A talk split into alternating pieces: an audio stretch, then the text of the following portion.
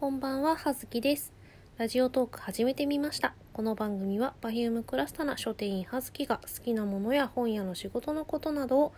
脳みそだだ漏れでお話ししていく番組となっております。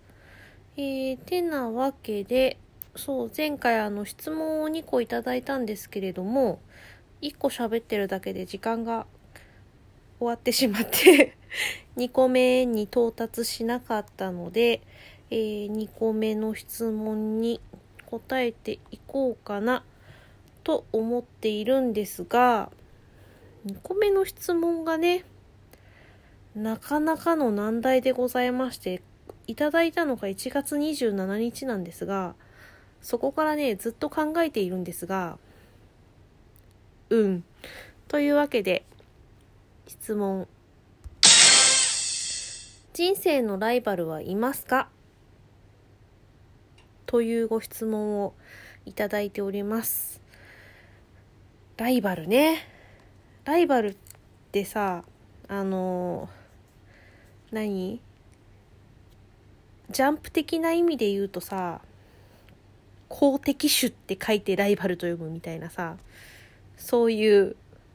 イメージなんですけど、ちょっとライバルとは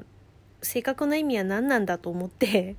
ウィキで調べちゃいましたよね。ほら、ほら、すぐ調べちゃう。調べちゃうんですよね。でね、ライバルは、同等もしくはそれ以上の実力を持つ競争相手の意味、公的種、宿敵と訳されること、これは和訳されることがあるということだそうで、まあ和訳なんですって。で、語源語はラテン語で小川を意味する言葉。で、まあ、これはあの川のね水源とか水利権、えー、とその水を例えば田んぼに行くとかそういうことだよねをめぐって争う人々から、えー一つしかないものを求めて争う人々の意味へと発展しフランス語を経由して英語になった。なお英語のライバルは常に対立し合っている宿敵という意味で公的種という意味合いはない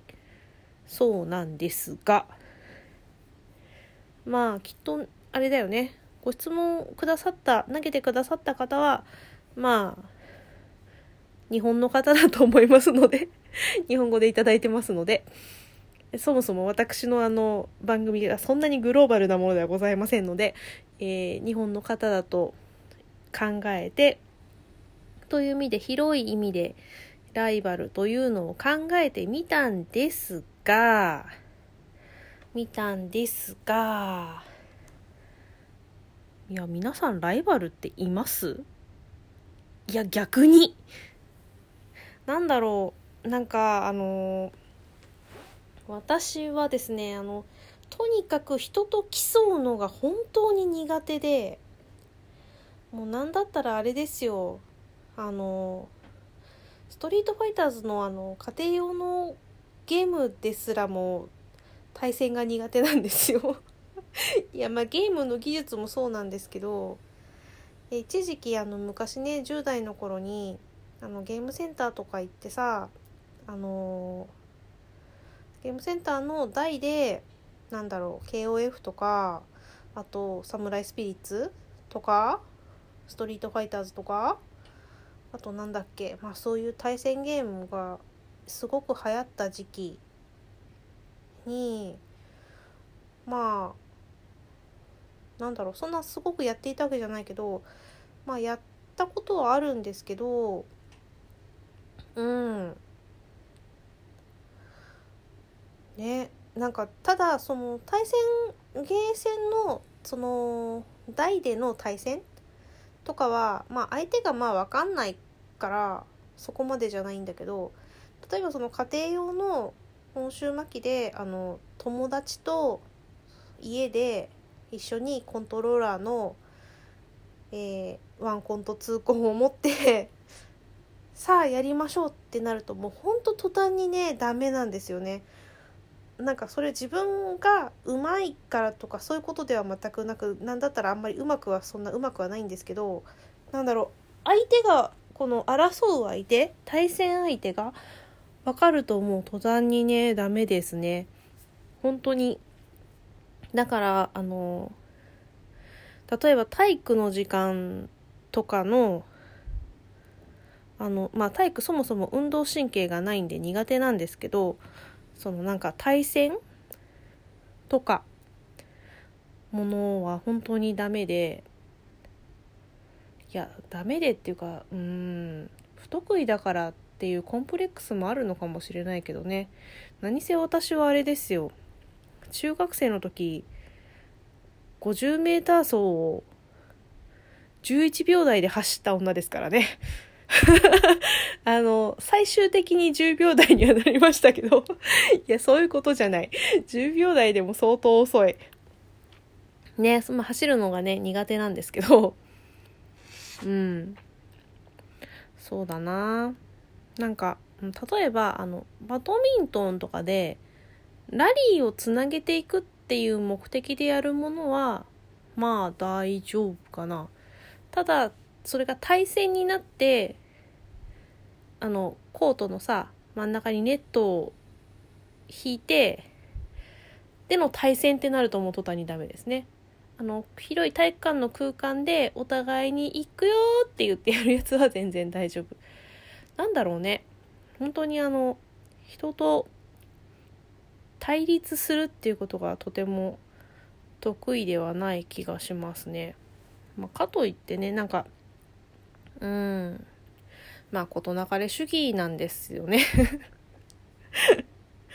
うんかなっていうんでねライバルってかんなんかだか競い合う相手って思うと本当に全然思いつかなくて。そうだな。あとは何だろう、ま、その何かをその人間じゃなくて何かを相手にそれをこう励みにとかうん。って思って頑張るためのモチベーションにするための何かというふうに、まあ、拡大解釈をするのであれば私の場合は売り上げ？あのまあ私は書店員をしていてまあその自分の担当のねジャンルを今ビジネス書なんですけど担当を持っていますのでやはりねあの担当が変わると売り上げって変わるんですよ実は。まあ、どうしてもあの超えられない客層とかねそのベースはある程度あるんですけどあと出てるものは同じなんですけどそのなんかね並べ方であるとかあともちろんあのなんだろうパブ情報広告が出ますよとかテレビで紹介されますよとか電車に何々線にあのドア横に広告が出ますよとかそういうのあるじゃないですか。あとその著者の方がテレビでなんかゲスト出演されて本の書影の、まあ、本のこのこういう本出してますっていう告知がありますとかもしくはあの、まあ、金スマですとかあとなんだろうねあのなんちゃらかんちゃらの診療所みたいなのでまあそのお医者の先生が出してる本の例えばダイエットなり健康法についてなりを、まあ、解説してそれでまあそのそのことをテーマに番組をやりますよとかそういう時にあのその本を売り逃さないきちんと在庫を確保して分かりやすい場所に積んでっていうことをするお客さんがこの本テレビで見てあなんだろうあれ気になるわ詳しく知りたいわって思った時に本屋さんに行けばその本がきちんとあるっていう状況をきちんと作り出すことによってやはりそりゃあのないところに比べたらそれが売れるわけですから売り上げとして確実に反映されるんですね。なのでそういう意味であのあの励みになるというか自分が意図して置いたもの意図して陳列したものがお客様の目に留まって購入につながるまあこれはポップとかもそうですよね。よく本屋さんに行くと、まああの出版社から送られてくるポップもありますけれども、まあ、特にあのコミックとか文芸書とかだとその書店員さんとかが読んでこれは良かったぞっていうそのもちろんポップを書く理由はいろいろあるんですけど、まあ、大体文芸書とか